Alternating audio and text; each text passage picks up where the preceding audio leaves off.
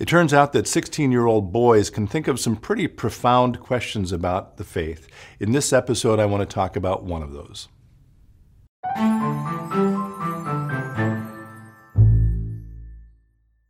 Hello, friends. Pastor Tim Westermeyer here. Thanks for spending a little time with me today.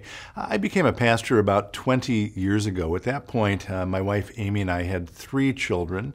Um, and one of the questions I reflected on as I was making that transition into ministry from my prior career was gosh, is this going to be okay for my kids? This meaning, is this transition into ministry?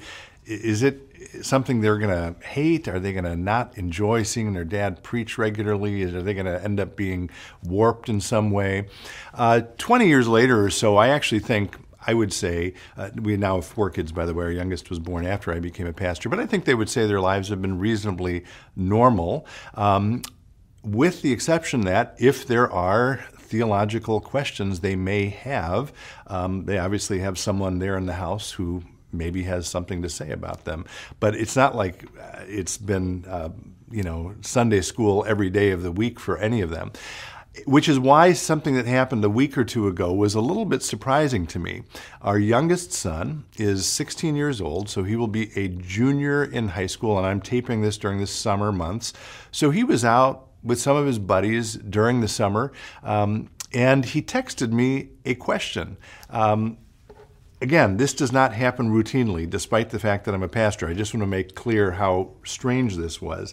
So he's out with his buddies, and this is the question that my youngest son sends me on their behalf. He says, My friends want to know, uh, wanna, W A N N A, of course, my friends want to know if God created hell or if Satan did.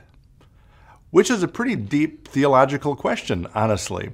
And uh, presuming that it was an a question in earnest and not, you know, some kind of joke. And it turned out, I found out later, it was in fact a question in earnest. They were seriously wondering about it.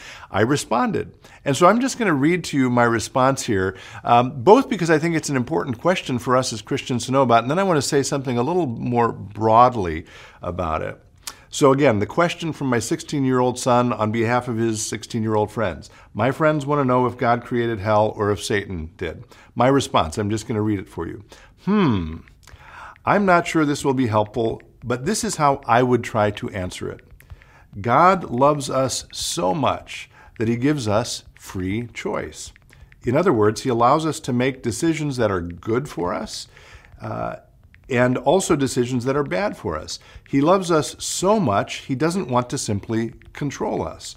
So even if we make decisions that he knows will ultimately hurt us, he doesn't stop us from making those decisions. What that means is that we are able to turn away from God, and God will not force us to turn back to him. And when we do that, namely turn away from God, that is the definition of hell. So we end up putting ourselves there through our free choice. Understood that way, it's less a place that someone created and more a state of existence that we end up creating ourselves.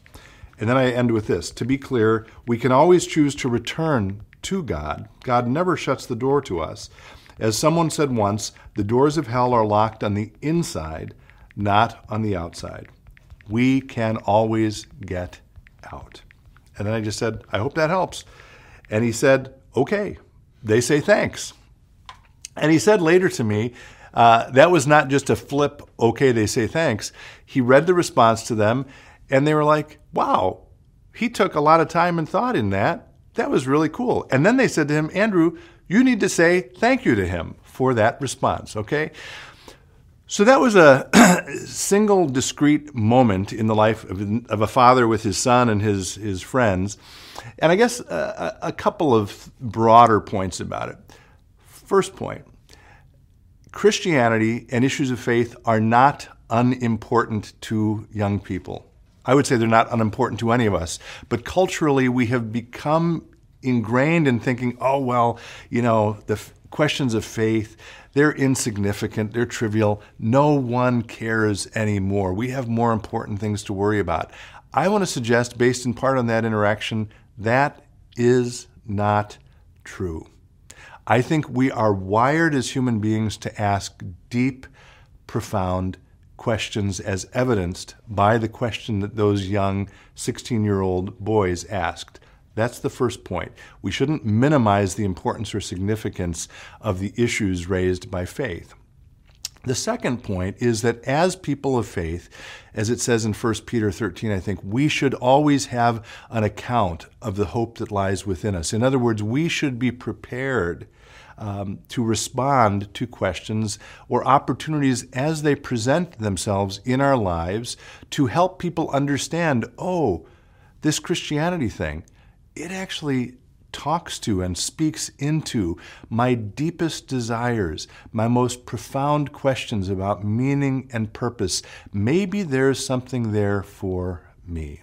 And I want to encourage all of us who are Christian to, throughout our lives, continue to grow and learn and recognize the incredible wealth of the tradition that's been given to us and that continues to be handed on. I mentioned that word tra- tradition in a couple episodes. Maybe we'll link to that uh, as an example. So, again, I lift this up as a moment in the life of one father to his son. Um, I would encourage you, I've said this before, but I would love to know are there questions that you think about um, that you might like to be addressed in a future episode? If so, I'd love to hear from you. You can comment below or contact me directly on my email, and I will try to take those up in a future episode. In the meantime, thanks as always for being with me. Be well, stay in touch, and God bless.